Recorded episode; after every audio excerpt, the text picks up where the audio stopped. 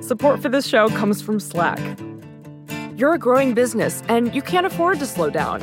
If anything, you could probably use a few more hours in the day. That's why the most successful growing businesses are working together in Slack. Slack is where work happens, with all your people, data, and information in one AI powered place. Start a call instantly in huddles and ditch cumbersome calendar invites. Or build an automation with Workflow Builder to take routine tasks off your plate. No coding required. Grow your business in Slack. Visit slack.com to get started.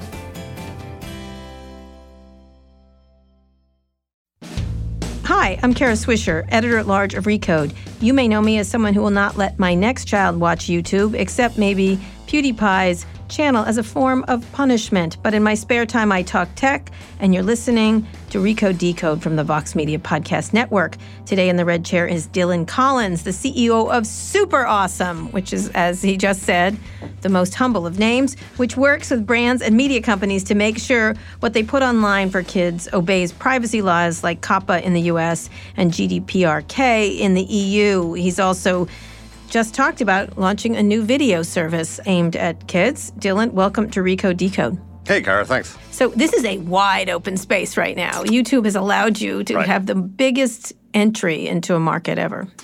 Yeah, well, it's, I- I guess for years, Silicon Valley sort of pretended that children didn't exist. They- Right. Yes. I mean, uh, you know, like you, you, you hit an age gate and say and ticked a box saying yes, I'm over 13, and everyone was perfectly cool with that. Mm-hmm. right. Like either joining Facebook or Instagram or whatever. Right, And, and and that was literally the only approach to kids. And over time, Disney had had a number of efforts. Di- yeah, Yeah. But, but Disney are a kids company, or at least Right. their DNA is, Right. is, is, a, is Right. as a kids company, right? Right. I think when you go back to the Valley and you sort of see how many kind of single people and sort of young founders without Yes. kids were Yes. building stuff, and it just it didn't occur to people. It's a homogeneous society there. it Yeah. really is. And, Right. and now, sort of flash forward to 2019, and kids are like, I mean, almost literally half the internet.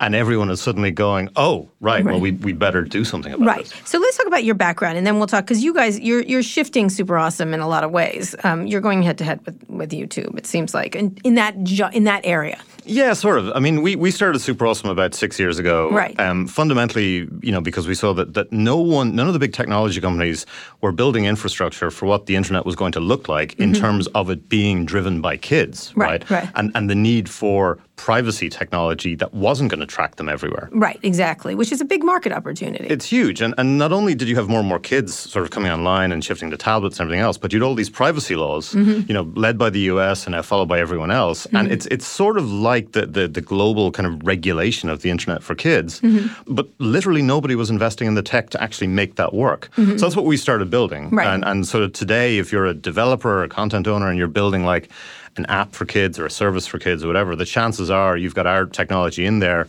powering video, making sure the ads are safe, making sure community's safe, Mm-hmm. Right. the comments are moderated, all those sorts of things. Okay, I want to get into that in a second because Yeah, I have kids and I've watched watched their usage. It's fascinating to watch it. Uh, games, uh, first starting with Mm. apps and games, and going on to Minecraft, and moving on to watching a lot of videos on YouTube. Um, now they're older, so they have. I let them watch a lot more, but it's it is a difficult thing for any parent. We're gonna get into that part, and also your business. Let's talk about a little bit about you. You've had a really interesting background as an entrepreneur. Um, sold two companies, is that right? Two companies. One. Why don't you go through it? Talk about how you got to this. You're a game guy. I, yeah, originally a game guy. Mm-hmm. Um, so I built my first company in college, Trinity College Dublin. I Mm-hmm. a good friend of mine, Sean. We we built a company called Demonware. Um, and the Great reason we name. That's what a college student would call it. Yeah, totally. I mean, at the time, Sean, who was my co-founder, and I were spending all of our time playing um, Counter Strike online games instead of going to lectures, as Mm-hmm. is normal. Um, and we realized that that more people wanted to do this kind of thing, so we built technology to make it easier to create multiplayer games, to allow Right. people to play against each other on Xbox or PlayStation or whatever. So you were doing the background software Totally. then, So- so right? we- Not we- games themselves. So yeah, it was it was the tech inside the game. So that got Right. acquired by Activision. It's. Mm-hmm. now the backbone of the Call of Duty franchise and, and all those other things, which yeah, your your son's definitely. Kotick. Yes, they played them all. Yep. You still Um, argue over which ones they they want to buy. What's the one they have that I don't want to sell them? Grand Theft Auto is they they doing that one? Uh, that's the one they don't own. They don't know, but whatever. One, there's a yeah, bunch of them. I'm not letting yeah, them own. But yeah. go ahead. They can now because one is 18, so he can do whatever he wants. Yeah. Um, so we did that. That got acquired. Uh, then I set up a. And the idea was that you just like the, the, explain multiplayer games were hard to play. So right, so this was like in in I, I guess sort of the, the mid two thousands, and Mm-hmm. you know the the games industry was sort of shifting from like single players where you just sit down and you're kind of playing on your own, Right. to the internet getting to a point where people could play games against each other, and, Right. and, what's what's entirely common today, like Fortnite and everything else, was still pretty new back then. Mm-hmm. Absolutely. So you didn't have much developer experience, and people didn't really know how to make all that stuff work. So we said, hey, let's just build some technology that just focuses on the internet connectivity piece, Mm-hmm. right? And let the game studios make all the stuff that they're really good at, Right. In terms of like the visuals and, and the design and everything else. Mm-hmm. So basically, for all the studios that were then starting to make games on Xbox and PlayStation that would allow people to play against each other all over the world, they would take our technology and slot that in. Mm-hmm. Right. Mm-hmm. It would provide that functionality, and yeah, yeah. So we, we sort of connected people around the world, and Right. that was that was the start of that whole multiplayer Yeah. cycle in the games industry that led to massively multiplayer games and everything else. Right, right. Which people know is, I mean, Fortnite's probably the best one, but there's lots of lots and lots Tons, of them. tons, tons yeah. of them. So it was, oh, it was got to got to shed out sort of Bobby. I mean, that was a good acquisition that Yeah. we made at the time. It was you know the, the games publishers didn't make didn't do a lot of M and A. That was Right. that was a good call. Right, because you would essentially just play against a game. Uh, that's right, what- yeah, which yeah. is what a lot of people did, and that was the same way with with apps and everything else. And now it's all multiplayer. I think uh, there's almost no game my kid plays that's not multiplayer. Everything is kind of community driven, right? I mean, yeah, there's some sort of siloed stuff, but but I think ultimately. You know, humans like to interact with other humans, and or at insult least- each other. That's what I've Ex- noticed. Mm-hmm. ev- ev- everyone's got an inner troll, right? I mean, and you're either expressing it through comments or you're expressing it through shooting someone in a game. Right, right, One or the exactly. And so a lot of it's with with voice and everything else. So Right. anyway, so you do this, and then you move on to your next. So Did you ever finish college? did that did finish college. Sean however my co-founder at the time didn't finish his phd Mm-hmm. his mother has still not forgiven me. Um, but it, it kind of worked out all right. You know, one time years ago, uh, Sergey Brin's mother, uh, right before Google went public, I was at a birthday party for him, and uh, and she said, "I said, oh, you must be proud of your son. They're about to go public, and he was about to become a billionaire, right?" And she's like, "I'm very disappointed he didn't finish his PhD." she's a physicist, and I was like, "Oh." Well, uh, okay. You'll That's have amazing. to you'll have to deal with your failed son. Well, well, you know, the funny thing is, I, I grew up in, in this tiny little village in Ireland, and you know, it was kind of considered pretty embarrassing that I hadn't become like a policeman or a fireman or a farmer Mm-hmm. Right, or something like right, that. right. So it actually took years for my mother to be able to tell the rest of the village What that I worked did. in technology. The technology. Okay, so then you go on from there and create Jolt. So yeah, so then we started. We moved kind of moved from technology into the actual content. Mm-hmm. So we were creating um, free to play browser games. So sort of around about the same time Zynga was starting to emerge in Mm-hmm. Right. Mm-hmm. San Francisco, we were doing the same thing in Europe. Right. So we were building games that people could. It was kind of shifting from these super high production value games on console to games that you could play in a browser. Mm-hmm. Quick and app. could- yeah, exactly. Super quick, free to play, everything else. Mm-hmm. Um, so we were building that, and that ended up being acquired by GameStop, the Right. retailer Right, here right. um, when they sort of discovered the internet and went and kind of began to Wanted realize to offer games. Yeah, and and want- subscriptions. and figure out like okay, kids are going to stop walking in and physically buying games at some point. Right. What does the future look like? Right. Talk about that period because that was an interesting period. Zynga sort of went up and then went down, but they had like enormous. Farmville was obviously one of their biggest. Um, they had a solid, not solitaire, but what was their game that was so popular? Well, they, they had a bunch of like casino, ga- Casino like poker games, games, poker and, games, and, and then they acquired um, Natural Scrabble. Motion there and, some Scrabble stuff in there. Yeah, they, they they really sort of pioneered that whole Farmville space. was really Farm, Farmville was was the big first one, and but actually And they used Facebook. They use Facebook. I mean, that was their main platform, Yeah. Mm-hmm. and then they shifted everything to mobile um, when they acquired Natural Motion. But it, it was fascinating because it kind of wrong-footed so much of the console games industry, Mm-hmm. which had just been focused on like spending hundred million to make a game. That you walked into a store. yeah, bought. right, and it was a whole sort of an event, right? And, and Zynga and all Mm-hmm. Just of those like companies, Microsoft, all exactly, right. Yeah, and, right. and Zynga were sort of saying, well, hey, we're going to build a game for like two hundred thousand dollars, and we're going to release it in bits and pieces, and we're going to iterate and iterate and iterate. So when GameStop bought us, that was Mm-hmm, What was the big ga- games of Jolt? so Jolt, um, we did a big Zork game. Um, we did so we sort of licensed older console games and turn them into social, Right. Um, sort of browser type. Talk about that time because I want people to remember. Like it was, it was really the way people thought you were going to get people using them on social media, which Right. worked. Yep. You know, which sort of It- yeah, it was Sort of. It, it was. I mean, it was so, as you say, totally Facebook driven. Right. So it was like, how do I get all of my friends into this game? Mm-hmm. You know, and all those various hooks where you would, you know, you would send the messages or you would throw things at them or poke them on Yeah. Facebook or whatever Remember Facebook Max was running at the Levchin's time. sheep That's game? right. Yeah, yeah, yeah. I just made fun of him the other day for it. yeah, yeah. Everyone forgets that Max did that. I don't. I remind him all the time. I think I feel like I put it out of business. That was my goal when I was like, "This is not a business. This is something else." Right. But it was. It was thought to be it was a really interesting way of distribution. People getting interested in it. Mm. Um, but it, one depended on Facebook, and everything was going mobile. You know, that was the you know the that- idea of it. That's right, and and I mean ultimately Zynga got caught by the shift to mobile on Mm-hmm. that, and by Facebook sort of deciding that they didn't quite want to be a games platform, Right. Um, after a while, so everything started to really shift across the sort of iOS. And your distribution was how on computers? Before we were acquired, our, our distribution was on browser and through Facebook. The reason Right. we did the GameStop deal was we were kind of looking at like the, what was then the biggest games retailer in the US, Right. And we we realized we could sort of mash our digital games with their physical distribution. Mm-hmm. So what we did was whenever anyone was buying a game physically in Yeah. GameStop, they would get a promo code on their receipt. I remember. Um, yeah, to log into the game. It was a huge big deal. Mm-hmm. Um, but the challenge was GameStop were always under so much pressure. They were like one of the most shorted stocks on Yeah. Mm-hmm. the NASDAQ, right? So they acquired us and we had this big initiative to roll it out. But they were under so much pressure from the street that they just had to focus back on doing the bricks and mortar thing. Right, So right. ultimately, like th- their pivot to digital, just they, they couldn't do it as a public company. you know? Right. And then you stayed there for I stayed there for a couple of years. I was kind of Mm-hmm. then commuting between Dublin and Dallas, which is a curious sort of Oy, oy, bifurcation of my life. Yeah. Wow. Uh, it's like good Guinness and good fried chicken and not much in between.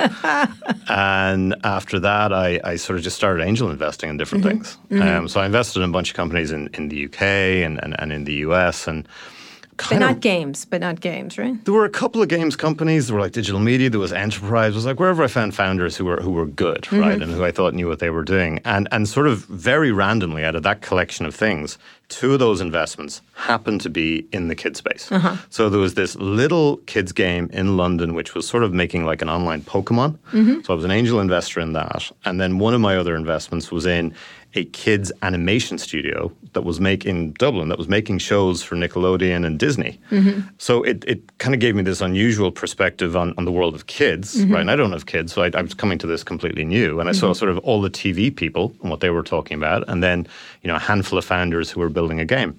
And this was like in in 2012 sort of Right. thing, right?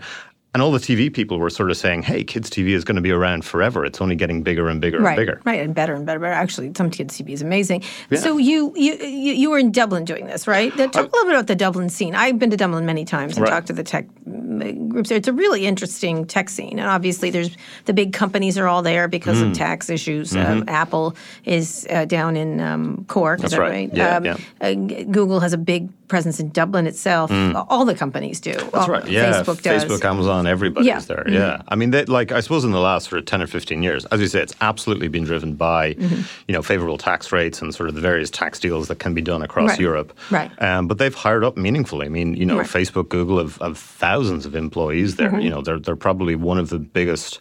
Um, real estate owners in Dublin at this point too. Which had a boom and bust effect on a lot of it too, of the city. It sort of changed, sure. but it was te- it's more of a te- it's almost like Austin. I would, you know, in that. Yeah, I love Dublin. But yeah, it's, it's a wonderful city. Dublin's great. It's a good place to go for a weekend. Yeah. Um, I mean, it's it's it depends on what you want to do, and I think it's definitely created a bit of a challenge for startups, right? Because Mm-hmm. all of a sudden, you're literally competing against the biggest tech companies in the world, Right. Right, to try and retain people and, and, Right. and do all the things, Right. Um, but yeah, I mean, Web Summit came out of there, Paddy Cosgrave's thing, and everything else. So Mm-hmm. Right. there's been some big companies in Dublin. Right. So you're working out of there. You're doing these investments, and you just liked the kid space. What was the just? was just Well, I, I started to see things didn't make any sense, Mm-hmm. right? So you had all the media companies saying kids TV was going to be around forever, Mm-hmm. but when I looked at the analytics on the kids game company I'd invested in, Right. and I saw all these numbers going up and up and up, and kids spend more and more time on, on tablet, I was like, Right. both of these graphs can't be going up at the same Right, time, right? There's only 24 hours in a day, Right. So it was kind of pretty clear that this dislocation was happening, and and and you know. iPad came out in what 2010. Kids. Mm-hmm. were starting to pick them up, sort of 2nd third generation, 12, 13. And it seemed like there was going to be this big media landscape shift from TV to digital. Mm-hmm. And, you know, I kind of went, huh, that's interesting. And I was kind of kicking around the idea of maybe building kind of a content company in the kid space. And I used to come out to the Valley a lot and sort of, Mm-hmm. you know, see friends of mine. And, and, and I started to kind of talk to a few investors about, look, here's what's going on in kids. This seems interesting, thinking about building a company. and I saw sort of the start of the digital privacy laws, right? Because in Right. the US in 2012, Right. you really st- saw the first. You started to see it. yeah, it was kind of COPPA, was which you, you've probably heard of, right? Which is kind of the Mm-hmm. Yes. main digital Yes, privacy law main here. digital right? privacy, Yeah, right. and that, that that sort of kicked in in 2012. But when it came out to the Valley. I kept hearing two things. One, I had all these investors saying, "Look, no one really cares about kids," Mm-hmm. you know. And the second thing people were saying was, "Hey, no one really cares about digital privacy either." Right, right. right. And I was, and I like, I have a little bit of a track record, Mm-hmm. and but I was constantly hearing people saying, "No, we're, we we we don't get it. We're not interested. We don't get it. We're not interested." Right, these are investors. yeah, these are Right. investors, and, and, and I was kind of like, but but the maths on this is is the maths, right? There's Mm-hmm. Yeah, only going to be like more kids. Well, recently, Well, math is back in. It's a new thing, right? Math is cool. Yeah, yeah. We work. Those those all of them. those S ones, right? Those You- you- You, can't hide from the math. you can actually for well, a very for- long well, time. if you're private, yes. if Yes, you're private, you can, private, and you yeah. can also pretend it doesn't exist. Gravity, it's like saying gravity doesn't exist. Explain COPPA for people. It, it, and the GDPRK. These So- are two very important laws. Right. So COPPA um, is a reasonably rare example of politicians doing something that is sensible and positive. Yeah. Um, started in the US, and it was, it's a digital privacy law which basically Mm-hmm. says that if you are interacting with children, you cannot capture their personal data. Right. Mm-hmm. Personally identifiable information is what it's called, which means no cookies, no targeting. You can't track them across the internet. Essentially, kids under the age of 13 have to be kept completely anonymous, right? Right. Which, if you think about it, is the exact opposite model to how Silicon Valley has been built. Right now, just you know, it's called it's COPPA stands for Child's Online Privacy Protection Act. It was passed in 1998. It took effect in 2000, and it's managed by the FTC. I was just I just had Commissioner Slaughter in to talk about Oh, COPPA and stuff like that. Mm. And it's also been subject to a lot of stuff around Section 230. So essentially, what Congress is telling tech companies is you can steal everyone else's privacy, but not kids, and and getting Yeah. more stringent on it. Yeah, I mean, you go back to the history of like in 1998, like COPPA came in because originally the Senator Markey and a couple of others were trying to get a general data privacy law passed for anyone, right, in the US. And that got watered down to a kids' privacy bill. Mm-hmm. Right, Because they felt, look, you've got to care about kids, so let's start Right. with Yes. that. Exactly. And, and and they haven't passed. To just be clear, they, there's not a national privacy bill. Right, yeah. Right. But although, I mean, more and more discussion around it, and I think to some degree being driven around sort of what's happening with kids, because in I mentioned in 2012, COPPA essentially got updated, right, and, Mm-hmm. Yes. and dramatically changed to reflect the fact that kids were on mobile and tablet and right, everything right, else. which they needed to do, which was good. It's, the- it's the one case of uh, legislators. They should have done it for everybody. But and, absolutely. and then GDPR, uh, same thing. Processing the personal data of a child is only allowed by law when the child is at least 16 years old. Yeah.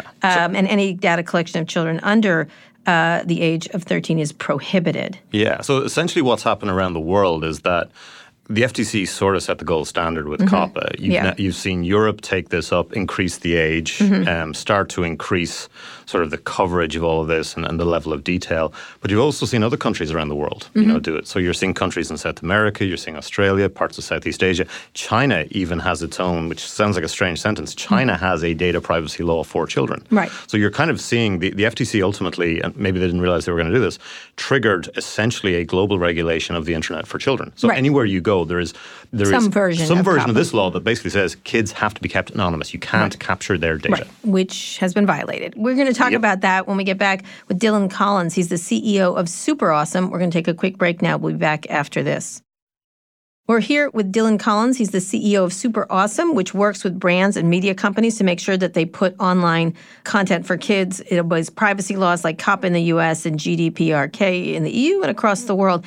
So here you are with this opportunity. They pass these laws. They they don't make much stuff for kids, and and the ones that do get into trouble. Just recently, obviously, at the FTC fined TikTok, Right. Uh, a very small amount. I think it was five point seven. 5.7, yeah, it it was was- something it was- nothing. it was- It was, it like a was- couch change, I call that. Yeah. And uh, as opposed to the Facebook parking ticket um, for the consent decree, that wasn't that did not have to do with kids. Hmm. Um, but YouTube just recently was fined, uh, also under the same That's right. YouTube just got fined 170 million dollars. Pocket change. Um, pocket change, but you know, still, still it's 170 million Ah, dollars. well, sure, nah. but I, I like. I, I think. I think. I think the point was it was the very first time Right. we saw any um, major technology company have to acknowledge, yes, we have kids Mm-hmm. Right. using our platform. Of course, and, right, and that that was knew. Mm-hmm. absolutely everyone knew, right? And I mean, again, kids are 40 percent of the internet in 2018, right? Right. So they are on every platform by definition. And you know, historically, the challenge challenge has always been that the, the more Silicon Valley could ignore this fact, the more they did, and the bigger the problem became underneath the surface. Okay, right? let me, I'm going to get to your business, but explain what the two finds for TikTok and YouTube. So TikTok and YouTube were fundamentally fine for the same Mm-hmm. thing, which was they were allowing children under the age of 13 to use their platform and they were facilitating data being collected by having ads there or something else. So on YouTube, for example, anytime um, you know you see a pre-roll ad, and that's you know dropping cookies and tracking your information behind the scenes. So if, mm-hmm. so if a, if a kid who's eight or nine is looking at some kids content on YouTube, of which there's a lot, um, you know essentially the FTC said you know YouTube you are allowing children to be tracked. You know this is this is a clear violation of COPPA, Right. And, and more or less the same for TikTok. for TikTok. And so they, well, some of their excuses are we don't know. The kids are like kids are. My kid did use a fake age at one point, which I got him off of it. Um, Right, right. But not just that is that there's there's enormous amounts of kids content that attracts kids, which is high, just not regulated in any way. That really is just there. And then the Hmm. problem you have is there's a lot of good content for kids, but Mm-hmm. then it gets mixed in with pedophiles, with all kinds of. They don't keep it as clean as they need to. Well, the fundamental issue, if you go right back, is that none of these platforms were ever designed for anything other than adults. Right? No one thought that, Mm-hmm. That kids were, were kids were going to be using point. Right, and, and and it really is. And and all of a sudden, it's 2019, Mm-hmm. and every one of these technology companies is being faced with this existential problem. And it's not just oh, we need to think about content moderation. You're talking about having to completely change business models, right? Mm-hmm. Because with you know any anyone sort of who is monetizing personal data for advertising, which Mm-hmm. is most of these companies, right? You literally can't do that, you know, with kids. So you have to rethink all of this. and what your, sub- your subscription or whatever you have. You, you've got. I mean, you, you've you've got to think about different models where you know if you're doing advertising, it's got to be contextual, right? So it's just based on the content, not based on the user. Mm-hmm. Right. Um, you can do subscription. You can do a whole bunch of other things. Right. But fundamentally, you know, everyone now has to assume that there are two types of user on the internet. Mm-hmm. There's an adult and there's a child. Right, absolutely. And it was interesting because I had Commissioner Slaughter in here from the FTC, and she was even using crossword puzzle apps, Right. which are great, which are amazing. They're, and they're actually better online because you can change the number of Mm. pieces and everything else. And her kids started getting ads for, I forgot what it was, it was just crazy ads Right. um, because they did the free version uh, of the app. So it's not just YouTube, it's other, like that, that, that nothing is designed with a children's option. Well, but- and that's who uses these things. Well, well, this is the thing, right? Right. Like, I mean, who, who's going to use most consumer apps? It's, it's users who have the most time, right? Right. Turns out that's mostly kids, Right. Unsurprisingly, Right. But the problem is that, like, when you look at the developer tools that have been released over the years, Yeah. like, if you want to build an app, if you, you know, if you want to create a crossword app, Mm-hmm. right? Most of the stuff that you can use off the shelf to build that is just designed for adults, right? So it's Mm-hmm. capturing all of this data, it's, it's capturing analytics, it's, it's doing whatever it's doing, right? And no one had really invested in building tools that did the opposite of that. Mm-hmm. So it's actually really hard to build experiences, you know, that are going to be safe for kids in that context All right, so well. talk about so you so here you are, investor. You decided to do this. So yeah, got bored investing. um, too much of a control freak, I think. Yeah, there's also a lot of you wandering around. A lot of you Yeah, ex well, I- company sold people. Well, no, I, th- I think every founder goes through this experience of thinking that actually being an investor will be easy or easier, right? It must And- be dull. oh, no, it's terrible. It's dull, right? No, you can't And affect you're not in the game. You You're telling people how to play the game, right? Yeah, and that gets pretty frustrating after about Yeah. 10 minutes. So, after I heard all of these people saying, no, we don't care about kids, we don't care about privacy, Mm-hmm. a light bulb gradually started to go off around, Mm-hmm. hey, no one is investing in making tools to make environments for kids, to make apps for kids. There's only going to be more kids, so Mm-hmm. Right. at some point you're going to need this tech. So, we Right. started the, the very humbly named Super Awesome. Why did you call it that? Because we're super modest people. And, no, because it. it's, it's nominative determinative It does sound like a game company. It does. yeah, I mean, I think there's, there's a little bit of my heritage in that. Yeah, it's got it's got a lot of game But uh, company. honestly, feel. one of the reasons we did it was like, I mean, everyone said no to us in terms of mm-hmm. investing. People were like, we don't care. This isn't going to be a thing. We don't Right. care. We don't care. We don't care. We don't Right. care. And I, I think we, we had to come up with a name that just made people smile and at least made someone take the meeting because they were curious Mm-hmm. Right. about what does a company Right. like Super Awesome do. right. What did they think it did before you told them what it was? Peop a lot of people thought it was games. A lot Yeah. of people thought it was some sort of content. Um, it, it kind of varied over time. It's Okay. like, oh, you're, you do something with kids, Yeah, right? yeah, right. Um, All right, so you're making just like you were making in your first company, tools. tools, right? And it's it's like when you look at all of the, the the tech that you need to make apps work. You know, you need community, you need safe advertising, advertising you need uh, moderation, you need authentication, all the things that like Google has built and Facebook has built that you can plug in Mm-hmm. if you're a developer. There wasn't a version of that that could be used to create a kids experience. So we kind of replicated Mm-hmm. So what's that different? stack. So what the stack and the di- the different. Talk about each of the parts So of the stack. I think if you, I mean, we sort of have three parts of the stack. We've got the ad piece, the community piece, and the identity Mm-hmm. piece. The ad piece is essentially uh, it, it works. It shows an ad without capturing any data on the child at all. So Mm-hmm. Basically just looks at the content and says, "Here's an ad that's going to match the content." Mm-hmm. But it also has human review of all the ads. So every single ad that gets served Mm-hmm. has been review, reviewed by a human.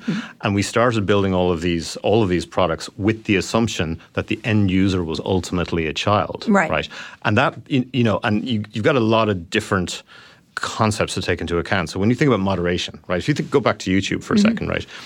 With YouTube, all moderation is post, right? So it's like a thing gets published, and if someone decides it's terrible, you, You report, report it, it, right? right. With kids, you got to do the opposite. Right. You've got to pre-moderate all of that stuff, Right, right? right. So when you think about sort of scaling up and planning teams and planning tools, you've got to think about sort of trying to you know, to to ensure clean it up before it gets out. Absolutely right. Right. Um, and, and that's just a absolute a different way of thinking, you know, Mm-hmm. from how the Valley works. So from an ad perspective, um, Pre-moderation. you, that's yeah, what it's I'm trying- pre-moderation. No data is ever captured. So literally, our entire stack can't. It's not possible to capture any personal data on a child whatsoever. Mm-hmm. Um, so you know, we were essentially replacing a lot of the the, the other ad-serving bits and pieces that are out there that are designed to capture as much on you as possible. Mm-hmm. Right, exactly. We then built a community stack. So that's So it- just for advertising, no contextual advertising, no behavioral advertising, none. No, absolutely. Right, It- right. it is it is it is what we call zero data. Right, Right. it's capturing absolutely no data. So the the um, I suppose the more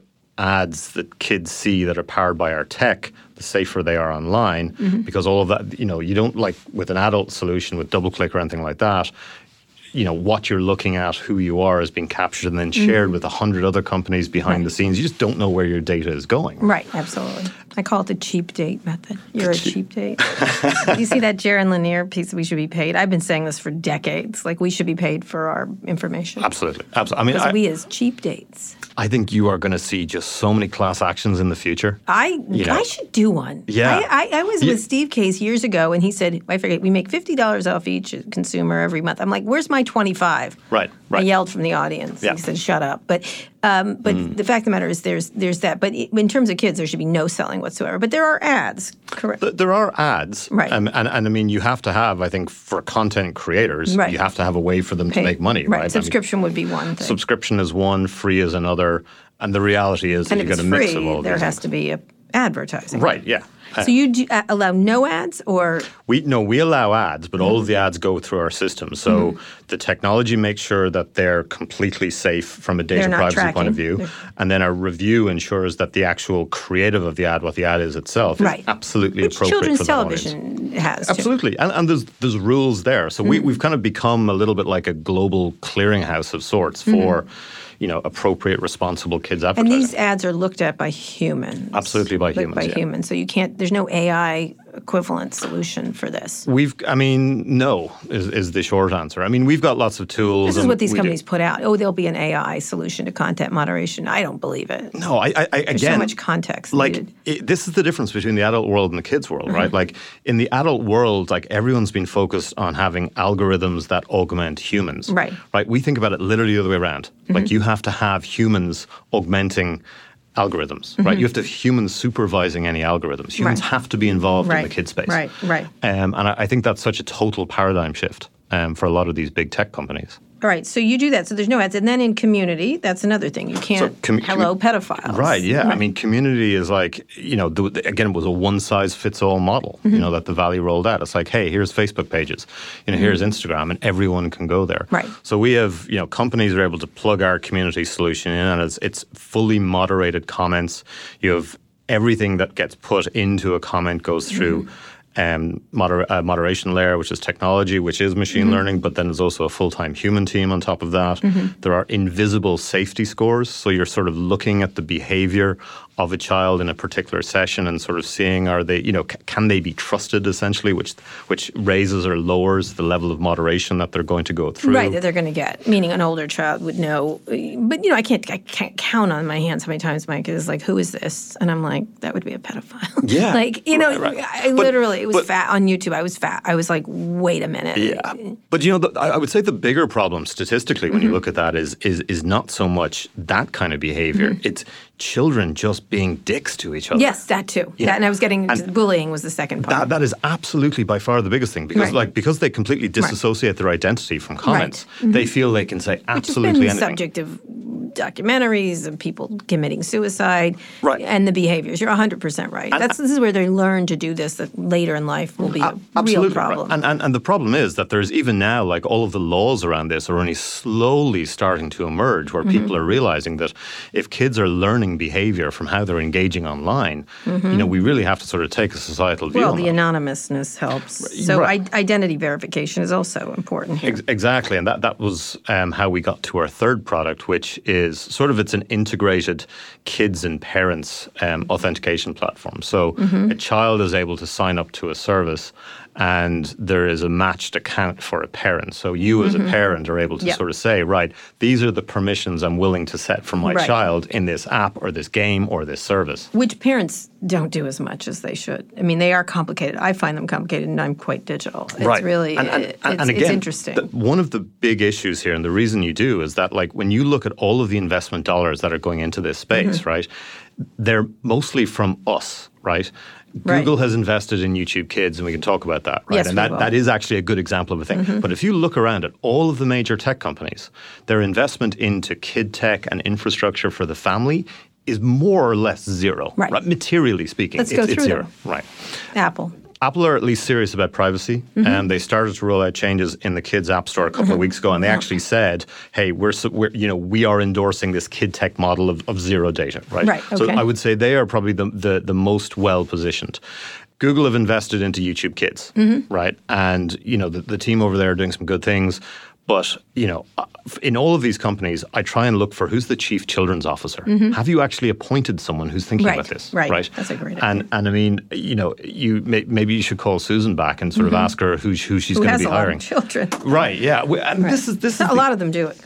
You know. Right. I mean, Facebook has, you know, put a little bit of effort into a messenger app for kids, which did not get received very well in the marketplace. Well, why would you trust them with anything? yeah, I mean, they, they, they don't seem to be able to read the, the, the mood music. Which a lot of kids well. are on there. A lot. Well, no, no, kids don't want to be on Facebook. Well, ki- Instagram, Instagram, is where they want to be. and yeah. WhatsApp, right? Right. Um, but again, none of those are under thirteen platforms, Right, right? So right. what you are, you are, you know, the, But the kids under 13 are using them. Exactly. Right. Right. And and the YouTube fine is really just the beginning of all of this. Right. Like because and again, that's also just the FTC beginning with it. We're going to see Europe going through all of the same things over the next two or three years. Absolutely. The chief children's officer is. Okay, so Google some with YouTube Kids. Google some with YouTube Kids, which Face- will be a no data place. Uh, the problem is people use regular YouTube. It's like the adult Right. table. Well, this is. I, I think this is the big challenge they Right. have, right? I mean, look, YouTube was designed originally at a time where kids genuinely weren't really using the internet, right? 2004, 2005. At this point, YouTube Kids, which is great, is really just designed for preschool. But even then, that was sort of built five, six years ago as well, Mm-hmm. right. You know. I always thought they had, should have a separate service. They called something else. yeah, absolutely. You know what I mean? And stop calling it YouTube. And YouTube is un, is only 15 and over, or whatever, some number. Well, well, ultimately, 13, where where you're going to get to in five years' time, right? Right now, like the way all the big tech companies deal with this is they just ask a kid, "Are you over 13?" Yep, right. That's and, and that's it, right? Yeah. Um, where you're going to get to is sort of you know this underlying sort of AI tech in about five or six Mm-hmm. years that looks at a user who's sort of you know tapping on a page, you know, and within four or five seconds they're going to say that looks like a kid or that looks like an adult. So it's sort of like a captcha. For, Mm-hmm. Right. for, for, for child detection, right? yeah, and we, yeah. we, we can do this we can do this today we can fix this problem right Mm-hmm. Right. and that then shifts the underlying delivery technology Right. from either uh, kid tech and privacy Right. to adult tech Right. You know, Right. And so th- so fix that, that's one. So Google, uh, Facebook. Um, well, I'm, I'm going to get into Reddit, but I'm just trying things that people use. Um, uh, you know, game. Games games companies are probably the next big wave of major fines and controversies that you're going to see. You know, for sure. Mm-hmm. Yeah. Um, because I, I, again, you know, historically, all of the data privacy law was really focused on the self-identified kids Right. companies, right? Right. So, like, you know, Disney has always been very focused on this. They've got kids content. They know that they make sure they're Mm-hmm. Yes, compliant. And I remember doing several. They had bought something up in I can't even remember anymore, but they they bought one where there was physical stuffed animals along with it. I can't Yes. remember it. Yeah, yeah. There were a couple. In fact, Activision had a game like that. There was Skylanders, and there was, um, yeah, there was And you Disney had there was so well. much verification. It was crazy. It was Tons, great tons. actually, but difficult. But yeah. difficult too. For sure, right? Yeah. And and um, but they've always had that sort of family DNA, Right. right? Whereas all the big tech companies simply don't. Yeah, simply right? don't. So you decided to start safe streaming, essentially, is right? Yeah, so we were sort of looking at the landscape and, and kind of getting bigger and bigger, and we've had always had all the content creators, you Mm-hmm. know, the influencers, the content owners, the advertisers, always coming to us saying, "Look, we're doing all this stuff on YouTube. We know it's not a safe place for kids, but no one has built any other Mm-hmm. Right, free right. AVOD platform, right? You know why? um, It's called monopoly. It's called breakup. It's also called capital. Hello, No, it's- Justice Yeah. Department. no, but I, I'm telling you, if you break these things up, they will be more. If one day you push YouTube off of Google, maybe Google would do a safe. Maybe they buy your company. Uh, It's true, but I, I, on top of that, I think you've had virtually no investment into this space There- at it- all. why would there be?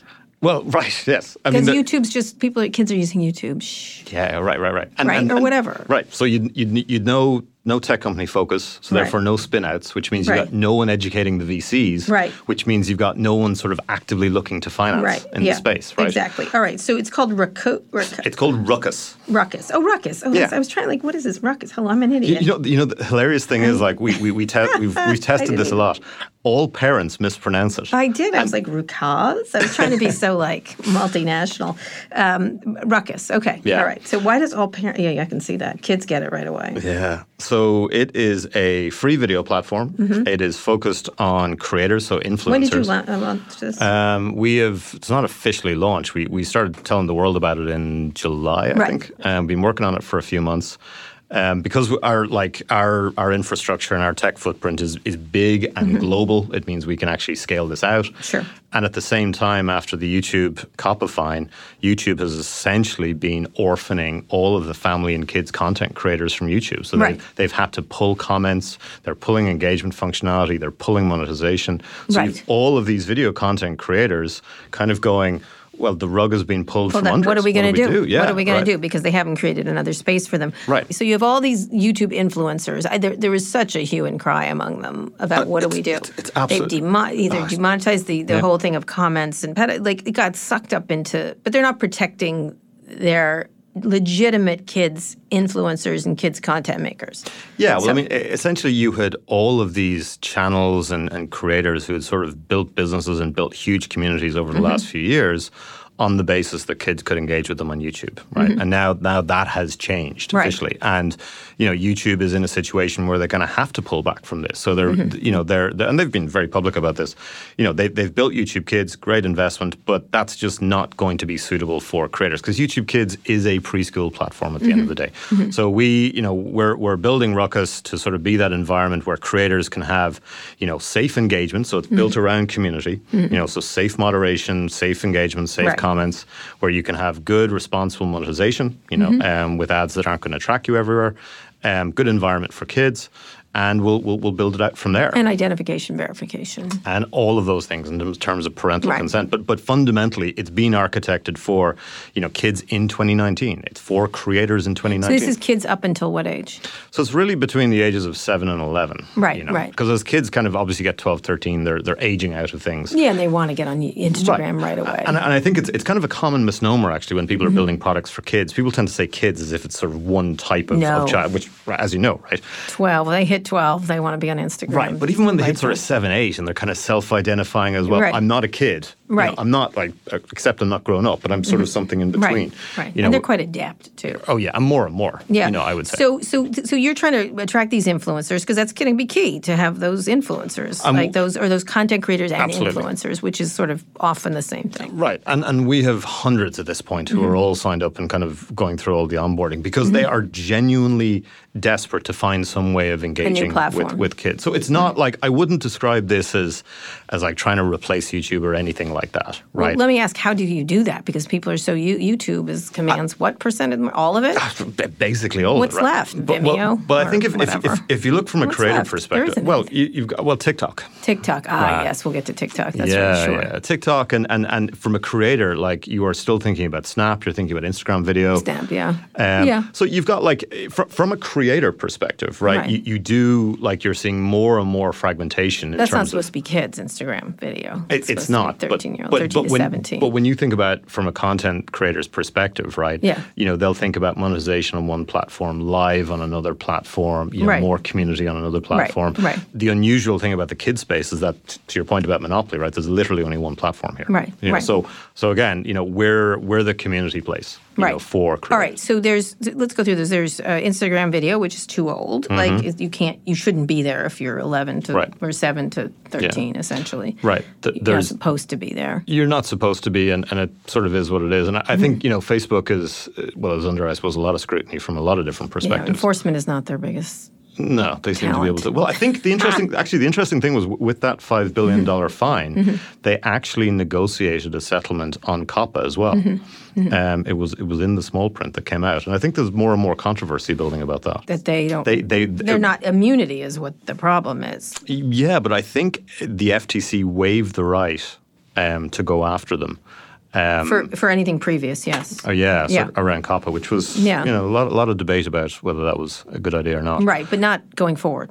Um, uh, unknown. No, yeah, Unknown. things they had done. Right, uh, exactly Yes. historically. But again, I, I think everyone needs to bear in mind that you know this is just the U.S. Right. You know, Europe is, is has got you know bigger, tougher laws. Right. Europe likes going after American technology companies. Right. You know, as Microsoft know well and Right, Google. right. Um, so I think you're going to see more and more actions there in, in, in, in the next couple of years. All right, so you, then you have you have Instagram video, you've Yep. got uh, YouTube, you've got Snapchat, which is You've more teens. Snap is teens, but it's it's still very very big amongst kids. Right, And I yes. would say getting bigger. Yeah, Snap has really done a turnaround, which is interesting. Like I think it feels like they have accepted who their core audience right. really is. That's right, like Right. Twitter. Yeah, yeah, right, exactly. But but I think you know Snap has got the capability of being a tremendous media company. Mm-hmm. You know, if they accept the fact that they're not going to be a general audience platform. Right, right, exactly. No, I agree with that. I think they, they have. I think they've gotten that. Do- do you think- Yes, I do. I do. I'm having. Uh, yes, I do. I do. I spent. I talked to him a lot. I think it's really hard. I think he, we, after he's gotten over Facebook stealing all his ideas, Right, right, which right. he still is pissed about, as she should be.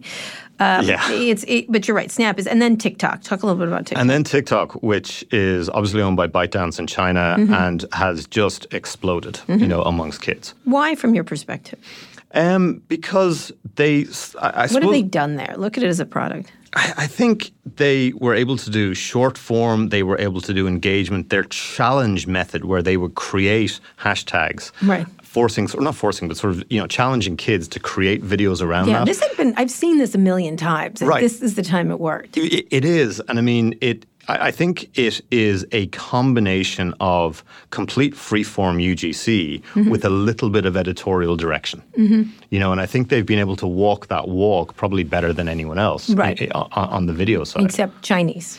yes, and they violated. and they have again they didn't build it with with kids in mind so they were fined 5.7 million, um, in january for collecting children's data they are talking about i believe releasing a kids version um, but i'm not quite sure where they are with that Right. it's definitely you know it's, it's, it's attracting a huge amount of interest on the music side you know within the kids space as well Musical.ly and Th- they have Musical.ly but even in terms of sort Right. of rappers and various artists releasing videos Sure. there first yeah, it's interesting. it's interesting. I think it's going to become a content consumption vehicle Yeah. more than creation. There'll be some. Everyone will create. It's more like Twitter. Twitter is a content consumption vehicle, even right. though everyone's on it, but not everybody comments. Not everyone's active. Totally. You've got stars on it, like Yeah, you know, yeah. whatever you're.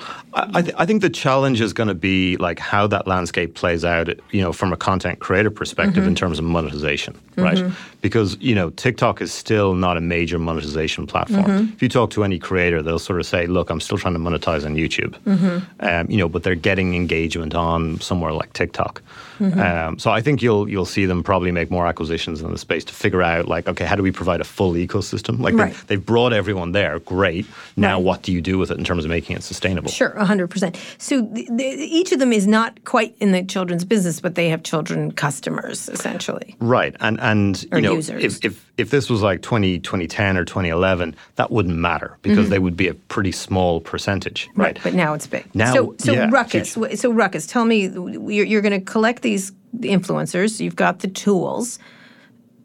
You're creating a platform. We're we're creating a platform Now you need audience. And now we need the audience. Yeah. Yeah. Well, the audience is coming from the creators. I mean, they mm-hmm. want, you know, I would say this is an unusually collaborative platform that we're mm-hmm. building, mm-hmm. you know, where all of the creators are very, very involved in the features that are being built mm-hmm. and, and the principles around what we're building. Mm-hmm. So we talk very publicly about sort of our editorial policy, you know, how we're thinking about technology, mm-hmm. the, the, the decisions we're making now around the quality and standards for creators coming on board.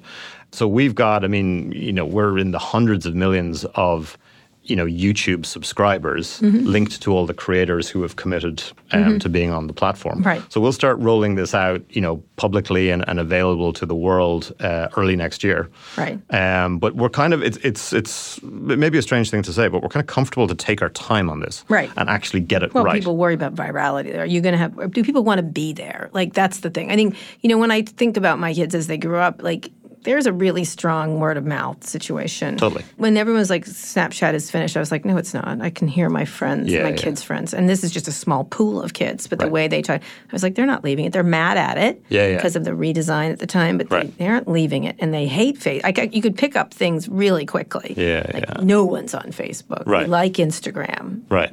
but now we know it's part of Facebook, so we don't like it as much. It was, Yeah, and when they yeah. just recently changed Facebook, Instagram by Facebook, I it was it was like no, what? Really? Did yes, that really that branding thing was crazy. Yeah. Mm, I was like, shh, don't tell them. Yeah. Um, which they didn't they didn't like it. They, I- it was I- interesting, and this is a bunch of you know kids from Right, but, nice but, but I think I think all the tech companies are underestimating Mm-hmm. the impact that their brand is having Right. with kids and Right, family. absolutely. They, they just think it's like, oh well, no one cares or everyone Right, thinks we're amazing. and the second part is is getting known as a platform that is the kids table, Yep, right? Yep, yep, yep. Problem: kids want to be at the adult table. Exactly, and that's Right. why like you won't see the word kids in anything mm-hmm. that we're doing. Mm-hmm. You know, it's a, it's it's a policy, and that's why we we frankly we focus just on the content creators. Mm-hmm. You know, because they're the ones we're supporting their community, their audience. Right, Right. So it's like build for them. You know, and, and give them all the things they want that allows them to support and engage with their audience. And then the thing is you got to get parents to come over. That's really they're your audience too, right? Yeah, I mean, I suppose that's that's a slightly more subtle point, Mm-hmm. right? Like the whole principle behind a design behind Rukkaz is to make it look as if it doesn't appear to be a kids platform, but is absolutely designed to be a kids platform. Mm-hmm. I got that. Got it. Okay. Right. All right. We're not saying, but it is. yeah, for. I mean, it's kind of like But it's, it's like you remember Nickelodeon in the Yeah. early mid nineties. Yeah, yeah. It's that same sort of tone. yeah, right? that's a really way, great way to put it. All right, I, I need to finish up, but w- a couple things. How much funding have you gotten for this? Uh, we've well for the company we've raised about twenty five million dollars. right. Okay. Still from Silicon Valley? Are they still getting it yet? We have not raised any money in the U.S. I we've, saw that. We've we've, we've raised like, from those are all companies in in Europe. Those are European, right? Yeah, I mean, is- I mean, look, seventy-five percent of our revenue is in the U.S. You know, Right. To be clear, so we're we're, Right. we're quite American-based Are company. they still not? Um, I would say in the last couple of months, we've seen a lot of people starting to, to have chats with us and sort of, I think, Right. appreciate what we're building and what the future of the internet's going to look like. I have some ideas for you if you Yeah, want we should- later. should- we should talk about no. I have one or two ideas, but you're right. It's they're not of interest to them. They're they're they're uh, I, I just think the, the Valley has just ignored kids, Right. And and and definitely ignored privacy, Right, Right, right. and now and, and we're now talking about something that is being government mandated around right. the world. Well, your privacy tools alone should be attractive to them, but that's another thing. Hmm. All right, uh, is which is which absolutely. There's going to be. I just had uh, Senator Mark Warner in here. I've had the FTC chairman. There's a privacy national privacy bill coming, and Absolutely. California's is coming online. Online, Yeah. which has, uh, you know, not just privacy for kids, but privacy for everybody. That's right. And interestingly, was also trying to push the age of a child older, you know, in terms of that definition, up, Yeah. to, up, up towards 16. Yeah, exactly. And so I think that it's not just pri- it's it's privacy for everyone. And if you have tools that help privacy and I- identification and moderation, it's a really it's a big important business. But why don't we finish up by you telling me what do you think parents? You know, there's a lot of parents who call me all the time, like, "What should we do?"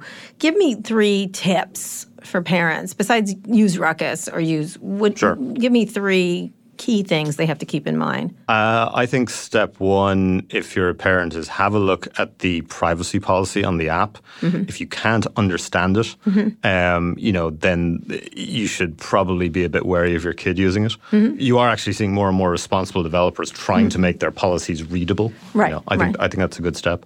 Um, step two is, uh, again, I, I, this sounds like sort of patronizing to parents, but like ask your kid to explain to you how an app works. Mm-hmm. You know, get them to do a little presentation to you. We've seen that's quite effective. Mm-hmm. And I think the third thing is if you're seeing an ad in an app, Yeah. tap on the ad. Right. See where it goes, see what it does. If that's Right. taking you to a gambling site or something like that, you know, Yeah. that sounds like an obvious thing, but I No, but it isn't. And, and understand that you should pay the 99 cents. yeah, pay the 99 cents or look for something that has clearly been designed Right. with kid tech to be safe. One or the other. Which I think is pernicious about this with a lot of this stuff, not just that, is that that people without means are going to be the ones not being able to pay for things, Right. and wealthy people Well, can opt out. I mean, and this is why Apple's announcement a couple of weeks ago, where Mm-hmm. they said they were actually banning all behavioral ads in kids' apps. Right. Um, so only sort of kid tech um, Right. app platforms, which was a huge and very positive move. And, and I think it's um, that's what you want to see because to your point, you, you can't be making privacy um, for people who can only afford it. Right. Right. That, that- that's that's going to be a huge you know, issue. and contextual ads are just fine Absolutely, in lots yeah. of ways, if you have to have ads at all. But in some cases, having to pay for them is a de facto. Um, Rich people get richer. I don't know how else to put it. Right, right, You know right, what I mean? Like Yeah. it does, and, and and of course, when the co- big companies go, well, we're giving away everything free. I'm like, it ain't free. Not Yeah. for not if you don't have money. Not if you can't escape, and not if your kids get subject to these ads. I think it's a really important issue. Yeah. Um, and maybe through kids, we'll understand the issues of the, around privacy um, very clearly. But this is a really fascinating business. I'm really glad to have you here. I really appreciate you coming on the show, Dylan. Um, you can follow me on Twitter at Kara Swisher, my executive producer Eric Anderson as at Erica America, my producer Eric Johnson as at Hey Hey ESJ. Dylan, where can people find you and Rukkaz online? You can find me on Twitter and Instagram, Mm-hmm. um, and you can find SuperAwesome on both those places as well. Okay, and Rukkaz next year. Ruckus will be next year. Yeah, All right. you, you can read about it. All right. If you like this episode, we really appreciate it if you shared it with a friend. And make sure to check out our other podcasts, Recode Media, Pivot, and Land of the Giants. Just search for them in your podcasting app of choice. Thanks also to our editor, Joel Robbie. Thanks for listening to this episode of Recode Decode. I'll be back here on Friday. Tune in then.